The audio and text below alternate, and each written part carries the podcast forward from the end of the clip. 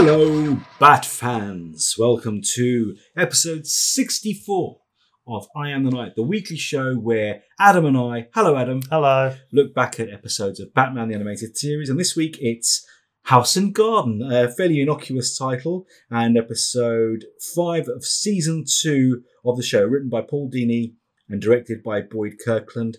And this one is um different. Yeah. Um, Very different. Very different. I would say this one's actually just. I'm just reminiscing back to the episode we just did with uh, Ra's al Ghul and the uh, the immortal mummies and stuff. There's lots of melting and like Yeah. body horror starting to crop up in these episodes. I feel like they're starting to be really confident in their viewers and put in some fairly weird and heavy themes because this is a weird and heavy episode. I would say. Absolutely, and very, very twisty, turny, Hmm. tightly plotted, brilliantly written psychological thriller, as well as almost bordering, as you said, on horror. Very different episode, but again, I really dug it. I really enjoyed it as well because it had all of those like that whole theme of just like the suburban household, just like the nuclear family unit, but there's something very not right about it. That's a that's a fascinating prospect that is has lends itself to a lot of really good dark stories, and this is just one of them, which is a great sort of corridor to be a part of. Yeah, that whole domesticity gone wrong is hmm. one of the staples of horror from stuff as simple as body snatchers when you don't know if that's the real person or they've been body snatched or Stepford Wives or anything in between. And having Poison Ivy involved, and obviously, dear listener, if you hadn't guessed with a title, title like House and Garden that it was a Poison Ivy episode, shame on you. Um, yeah, to be honest, I didn't quite get it until like the oh garden. Mm. yes, I made the, I made those noises quietly to myself, like the like the I re I reacquired my Neanderthal underbite. Mm. It's Oh. like, of course I did, but yeah, it was. Um It's obvious now that you think about it, but then again, that also lends itself to a lot of very strange things that could have gone on because you never expect the episode to. I didn't expect the episode to go the way you did. Oh no, this this episode came completely out of left field. I mean, let, us talk about the plot. What happens is from the beginning we get this giant cactus plant man thing attacking a rich person, ripping his safe out of the wall, stealing his money, and poisoning him. Now, of course, that reminds Bruce and James Gordon about Poison Ivy uh, trying to influence wealthy young men and, and gain their fortunes at the beginning of her career in this show. Again, lovely nods to the hat to previous episodes and the previous appearances of this character. But then we get the shock twist that Ivy's reformed, and to all intents and purposes, we believe she has. Batman doesn't quite trust her, but even he is fooled or close to being fooled near the end. But this is the darkest poison ivy I believe I've ever seen, even in the comics. This is the darkest version I've seen. One of the darkest timelines, I would say, because the things and the lenses she goes to, which we'll cover eventually in the episode, um, are just so bizarre and out there. Something I would never expect, and really did sort of freak me out a little bit. Because when I first saw the opening moments of the episode, um, I was okay. Oh, it's Poison Ivy doing plant insidious plant things. She's uh, enlisted a classic WWE '90s wrestler to do her bidding. Cac- Cactus Jack has returned. Oh god, that was so good! I can't believe I didn't think of that. Really, I'm, I'm very joke. disappointed you didn't Oh, think of wow, that. Wow. brilliant. But still enough, sure enough, um, Cactus Jack is there doing her bidding, but but obviously not. She's rehabilitated. She's uh, wife from the fifties. She's ado- um, she's founded a nice man and adopted his the children from his first marriage. Things seem well. So what's going on? We just don't know.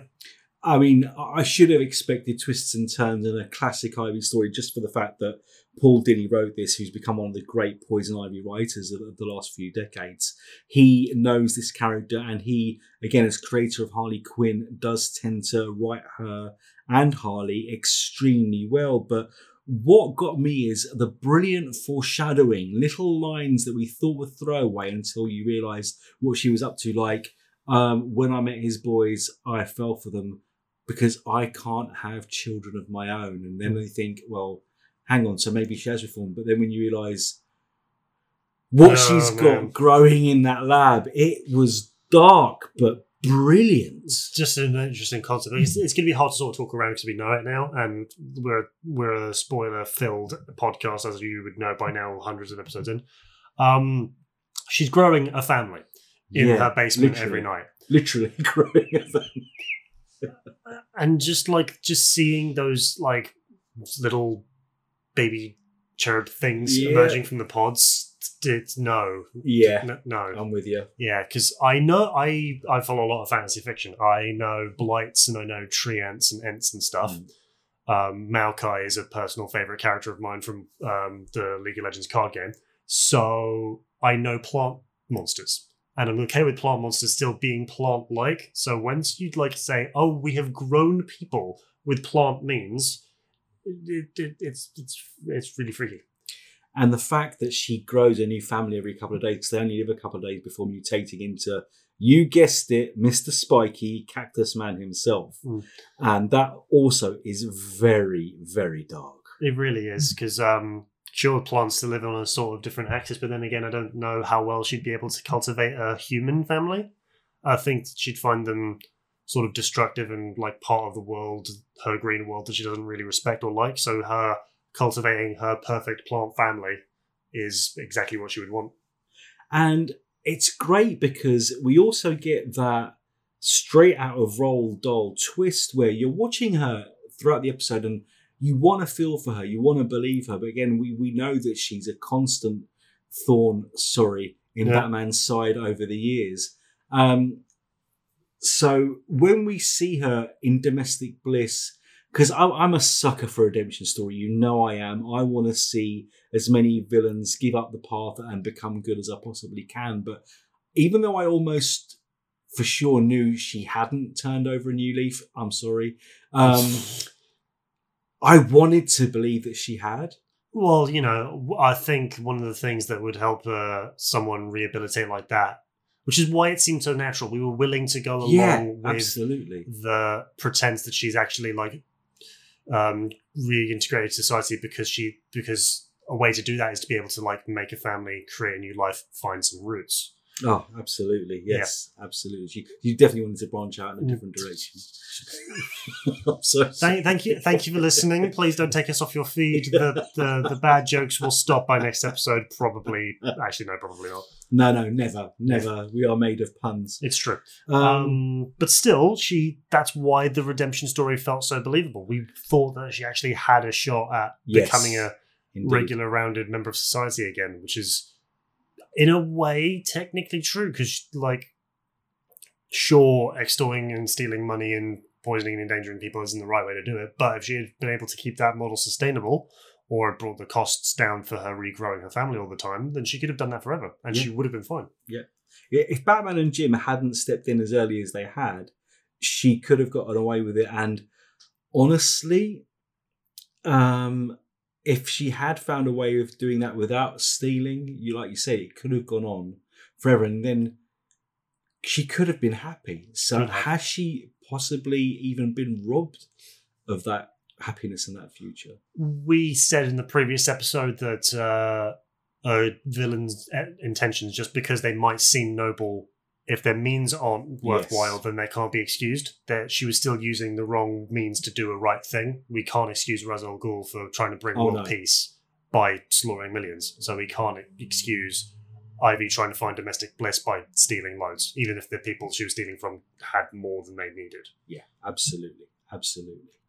Now we have to give credit to Diane Pershing's voice performance because she went from the cold, almost soulless Ivy to the happy domestic bliss housewife and mother in the drop of a hat. And while it was clearly the same actress, same character, the nuances between the two versions of, the, of, her were amazingly well done. Yep, we got the real sense that she put on that air of just like more vulnerability, softer, uh, but still sort of the same level of determined that we can expect from the character. So it just added to the selling that she has rehabilitated and she's come back to society. So it made the twist towards the end where she returned to form seem all the more natural. It's like, of course, we can expect to trust her, and of course, we can count on a seasoned actress like that. Yeah, indeed. What do you make though? I mean, this again is, is the writing and the very subtle and nuanced storytelling in this episode that at the end where Batman obviously again wins because he's the hero. The only time he doesn't is in Mask of the Phantasm, as we've clearly pointed out in that episode. But um, when she's leaving Gotham and she's looking back on that all too short stint of happiness, she is crying real tears. Hmm. She does feel the pain of losing that family, even though it was a family she created. But I've got to look at this brilliant piece of subtlety Mm.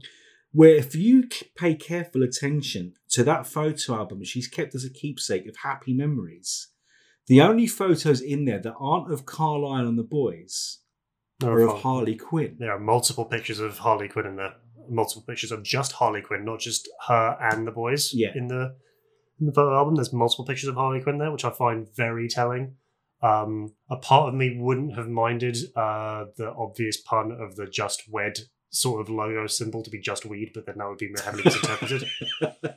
yes, it could easily have been, but let's move swiftly along yeah, from fair, that pun. yeah, fair enough. Um, but still, that's just us probably looking ahead, either from the future or from Paul Dini's aspirations for the characters, to say that Poison Ivy would find real happiness with Harley Quinn. But the fact that she's there at all from as early as the Harley Quinn's creation is very telling and very uplifting. That it's such a real emotion that we get from the character when that side of that character is like still fairly fresh. Mhm. I mean, I mean, do you think though it is foreshadowing? It is Paul Dini saying, "This is where this story is going to go. This is what I want to happen," or is it literally just he's put Ivy, uh, Harley in the photo album at this point because she's the only friend that Ivy's had so far, or do you think he had further plans in mind, even at this very early stage? I'd like to think that this was his way of uh, either like planning or putting the ideas into viewers and readers' heads so that it'll eventually happen naturally when these characters are handled by other writers. I think it's natural for that for Harley Quinn to be used because when you compare some of the other characters who have been in the show just as much, would we see that much of a connection? Mm. Really? I don't think so. I think we see the other characters interact with each other. Sure, we just had that excellent trial episode where we saw all of the villains sort of together.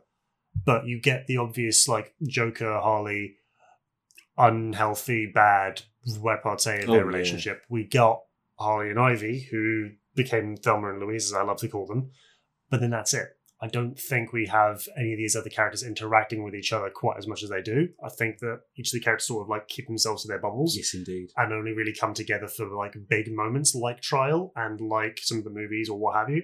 So it's natural for Harley to be included in those sets of pictures because those that's the only other character she's ever really interacted with.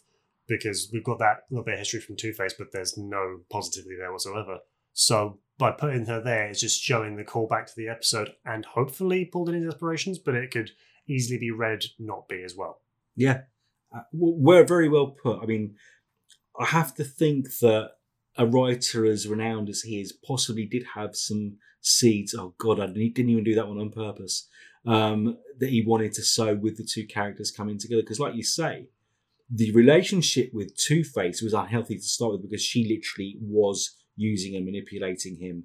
Um, whereas with Harley, from the get go, they were a team that just worked together.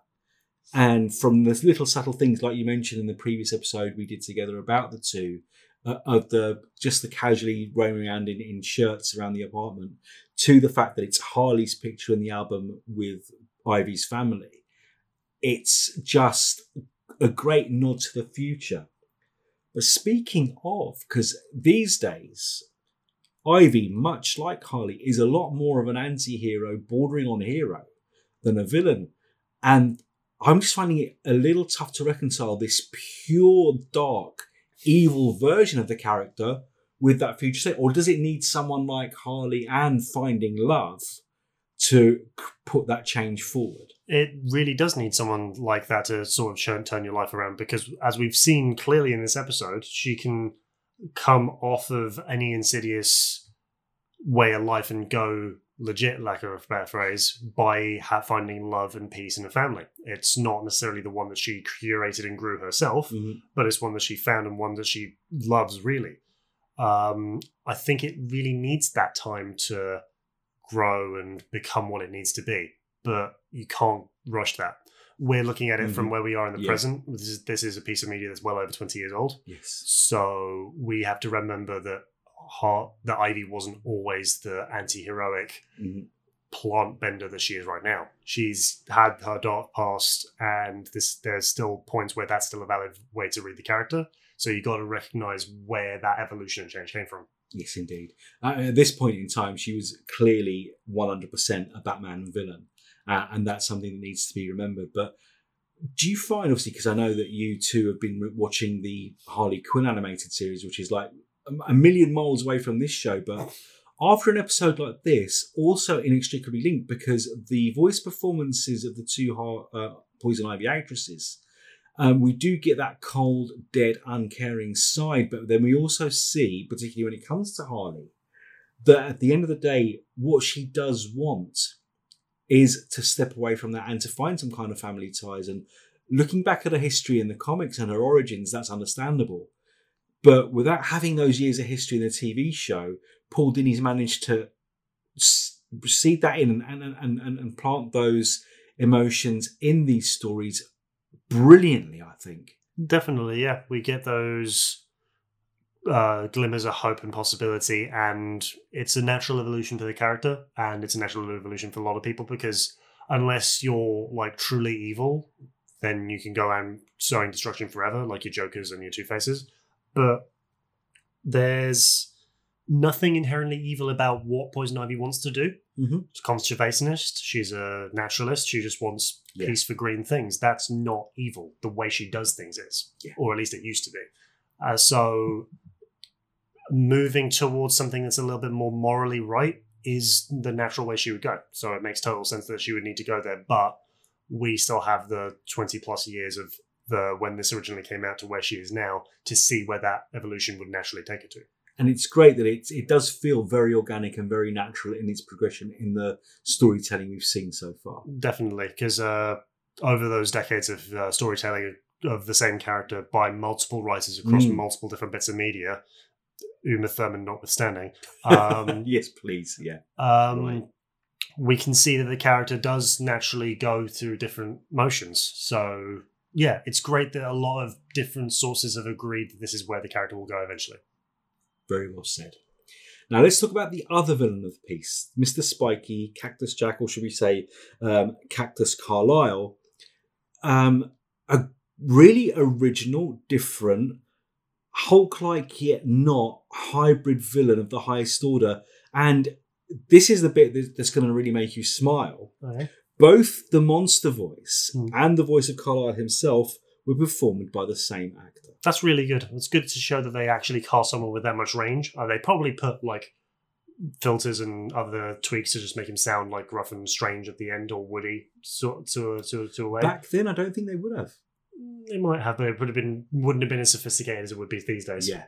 But yeah, it's good that they were able to still cast someone regardless who could be able to do both sides. Yep, and a great physical threat for Batman. I think. Yeah, because you get something that's just like physically imposing, and because of the strange, uncertain way that the plants would grow, it would lead to some sort of unnatural strength that wouldn't necessarily last very long. Yeah. And are you of the school that the more monstrous the monster, the better, or having some semblance of humanity is actually what makes them more monstrous? Uh, having semblance of humanity makes them more scary because Mm. that's something that we can graft onto and relate to, but still remember that they're very other and very not what we are, which is always going to be more scary. It's also a case of, yeah, it's a human version of a plant thing. Uh, it's a, a weird imitation of life that we can't really like relate with, so it throws it well into the uncanny valley. So it adds to certain ick and creepiness factors in multiple ways. Yeah, absolutely. I mean, the human beings um, are scared of that whole thing. That plants are a form of life, absolutely, but such a different form of life, almost an alien form of life. That when you get a plant-human hybrid, Hmm. apart from the obvious exceptions of the heroic archetypes like Swamp Thing and Marvel's Man Thing, that when you get a human sprouting leaves and shoots from out of their body, it's a grotesquerie, a horror that affects almost everybody. I think it's something that everyone's a bit afraid of. Which is why I find it really interesting. Like characters like uh, Treebeard from Lord of the Rings, Maokai and Mm. Ivern from League of Legends, like plant people, like sentient living trees, animated bushes, um, little skittering plants, what have you. They're okay because they're still very visibly plant. Yes. They're something we can still create that distance from. The fact that it was a person that changed into something plant like is also what's so bizarre, and that's why it was really, really weird when we get the little baby things Oh, coming out of the pods. Dark. I know you have a thing about like scary babies as it is. yes, absolutely. And when they go from mama, mama newborns to like toddlers and then children in the space of a few seconds, and you can see the coldness in the eyes growing. Um, it was incredibly well animated and, and some brilliant visual storytelling. really was because they conveyed like that change so fluidly, uh, which is Yeah. something that the something that this show is actually a little bit guilty of not doing super well. Because remember in the previous episode with Ra's al Ghul, they Mm. had that moment where his vitality was sort of sucked out of him by the mummy. Yes. But then, as he was away from it and recovered, it was just sort of like a fade into how he was, as opposed to like actually animating the lines vanishing and the tufts of beard and the cl- Yes. colour coming back. I would have preferred if they had been able to do something like that. I get that they couldn't necessarily do it for whatever production reasons, but the fact that they were able to put that effort here, where it really needed that gradual, Yeah, unnatural change, really added to the horror. absolutely. Very well said.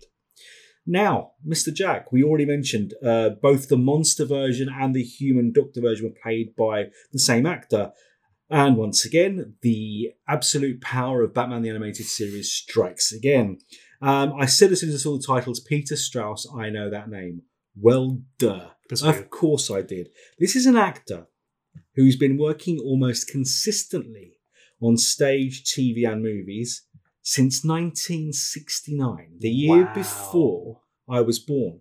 From classic TV like The Mary Tyler Moore Show to Grey's Anatomy in most recent years, in the last two years, believe it or not. Um, but loads of um, real geek cred here too. Um, the old Hulk TV show, the Lou Ferrigno um, Alright. show, he just played the voice, and it was named in the titles as Walter Langowski. Now, to many people, that will mean absolutely nothing. But to Ultra Comics nerds like your dear father, Walter Langowski is the secret identity of Alpha Flight member, sometimes hero, sometimes villain character, Sasquatch. Oh wow! Yeah, Okay. tiny little bit part, just the voice. But he's gone on to play the Space Hunter in the in the in, he played Wolf in Space Hunter movie uh, and animated series as diverse as Jonny Quest and Biker Mars. Biker Mice from Mars and the brilliant classic animated movie Secret of NIMH.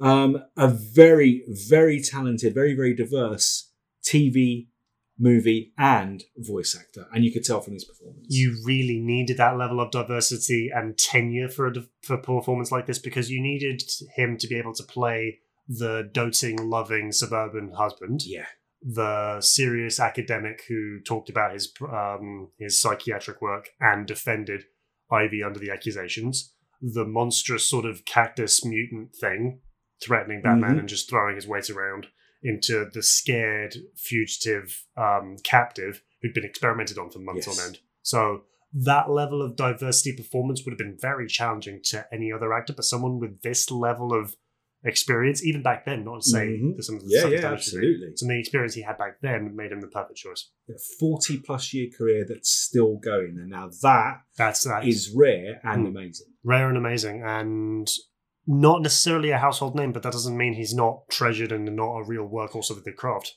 For is- me, I knew the name from the classic TV series Kane and Abel and the two Rich Man Poor Man movies. He's a very, very good actor, visually as well as voice. So, again, Batman the Animated Series has pulled out all the stops. And it's pulled out all the stops again. Even though they weren't in the full episode, they had a great um, reach and great performances. Bob Hastings and Loren Lester as Jim Gordon. And finally, Dick Grayson. Um, finally seeing Robin again. oh yeah, we haven't seen him since the beginning. of We haven't seen him in this season. And when was the last time we saw him? Was it was it in Reckoning? Was the an episode after that? Um, a couple of uh, bit part episodes at the end of, of season one, but very little. And considering that this series is now called The Adventures of Batman and Robin, um, long overdue. Yeah, I would say it's long overdue, and he was very important in the episode. He gave us a little extra, little added layer of peril in the middle that we weren't expecting. Mhm. Um, yeah, very well handled and great all round performance from them both. Yes, absolutely. And we love these characters. And please, let's see a little bit more Robin, especially with the title change Yep. of the show. Indeed. Now, as always, we come to the part of the show where I ask you, Adam, what were your main takeaways, good, bad, or ugly, from House and Garden? I particularly like this episode simply because it's an uh, evolution of uh, Poison Ivy as a character, Yes. not just because of the lengths it should go to to like find inner peace or what have you. Um, we were talking about the last time she uh, appeared in Trial, Mm-hmm. where that little pop plant wouldn't be allowed because she'd do strange sort of mutated things with Mm-hmm. it. I like that this has been an episode where we've seen some real evolution in her power set Oh, yes. because her mastery of science has been able to like actually let her commune with plants so well that she could grow human appearing life out of it. But not even that, just those those Mm-hmm. The vines, vines. and those vines and those ivies to just grab Batman off of the roof of her house.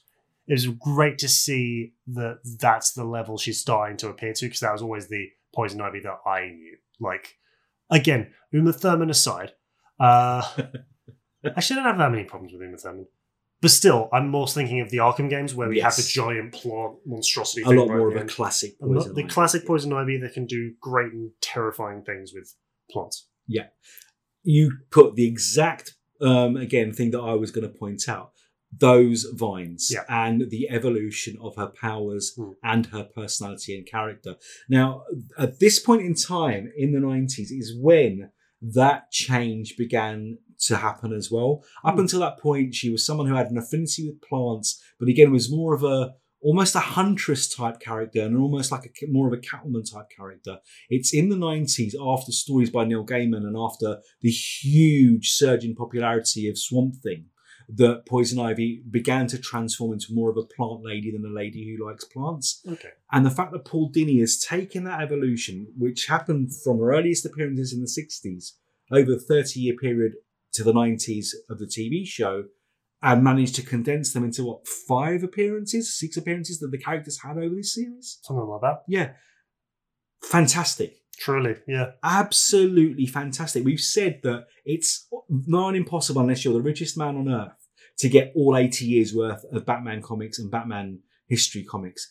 But in a box set, a DVD box set of Batman the Animated Series, you get that growth told every bit as well, but far more concisely and in a way that's really accessible to just about anybody. It's brilliant. It's because they are able to condense those 80 plus years of Batman history because between the vast, diverse uh, writing team and just the entire creative department that is involved in this show, everyone that's involved that puts their hands on this show one way or another knows a bit of Batman history that another person doesn't. Mhm. And a good creative team like that should be able to discuss and weave in and around each other so that they can cover all those gaps so they can get a true collage of 80 years of Batman's history sincerely told in 20 minutes every week. Uh, yeah, but do you not think though that in the hands of a different creative team, that would have been something that all the Batman series that have followed, some great, some good, some okay, none have reached the level of sophistication, longevity, and all-round fan love that this series has. I think it was also a case of the perfect team handling it in the right way for the time. I think um, with the 90s, a lot of opinions and uh, uh, what I would call like modern beliefs are starting to form up and change. Lots of people are starting to be like aware of technology, scared of Y2K, starting to become more liberal in opinions to an extent. So the right handling of like a classic character told sincerely but in new ways fit perfectly in the right time. Yeah, right place, right time, right team. Yep. Very well put. So that brings us to the end of our look at House and Garden, an episode which honestly I was not prepared for. I didn't expect in any way. completely different tone. Even though we've seen some horror, like we said in the previous episode, Avatar, um, this was a very different horror based, but still perfectly Batman episode of Batman the Animated Series. It covered a lot of ground in ways that none of us were expecting and set itself to be a very unique and very memorable episode. Very well said. Right, so on that note, um, Adam, let our listeners know what's growing in your greenhouse these days. Uh, the greenest fingers and the strangest fruits only grow for me because I plant and sow a lot of content. A lot of content.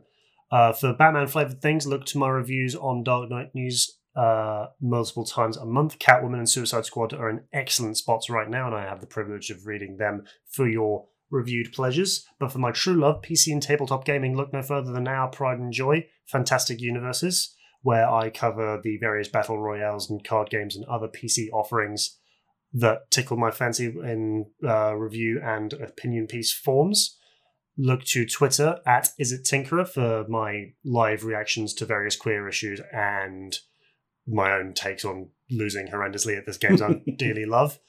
Uh, you don't always lose. Oh no, no, but it's good when you lose that you learn something. If it was just because Indeed. if it because I play a lot of card games when like decks don't cooperate, I feel just bad because it wasn't even my fault and it wasn't even my opponent playing well. But in any case, uh, for more takes on me losing said card games, you can find some of my visual media playing some of those card games on YouTube at the Hostile Atmosphere. But for Dungeons and Dragons related media, where I started my content creator work, look to my written work to level up your games on the Apotheosis Studios blog, or look to the host uh, to No Ordinary Heroes, where I DM some games for some very dear friends. Thank you for that. And this show is one of many on the DC Comics News podcast network, where you can also find The Spinner Rack. You can also find Harley Quinn podcast Mad Love. And on YouTube, you can catch DCN After Dark. You can catch all those shows on YouTube, the audio shows on Spotify, Stitcher, Apple Podcasts, Google Play, or wherever you find your podcasts. DC Comics News and Dark Knight News can be found on Facebook, Twitter, Tumblr, and YouTube. As for myself, please talk to me on Twitter at Elstevo, E-L underscore S-T-E-E-V-O. Listen to me on some of the shows I've already mentioned and on the Comics in Motion feed on Superheroes for Dummies. And you can also catch me just by typing in Steve J. Ray or Fantastic Universe into your search engine of choice to find news, reviews, and interviews on our site, of Fantastic Universes, on DC Comics News, on Dark Knight News, and on CBR. But until you do, here's Adam Ray. Here's the night. Together we are the night, and this has been the I Am the Night podcast. Thank you for listening. Until next time, read more comics. And watch more Batman.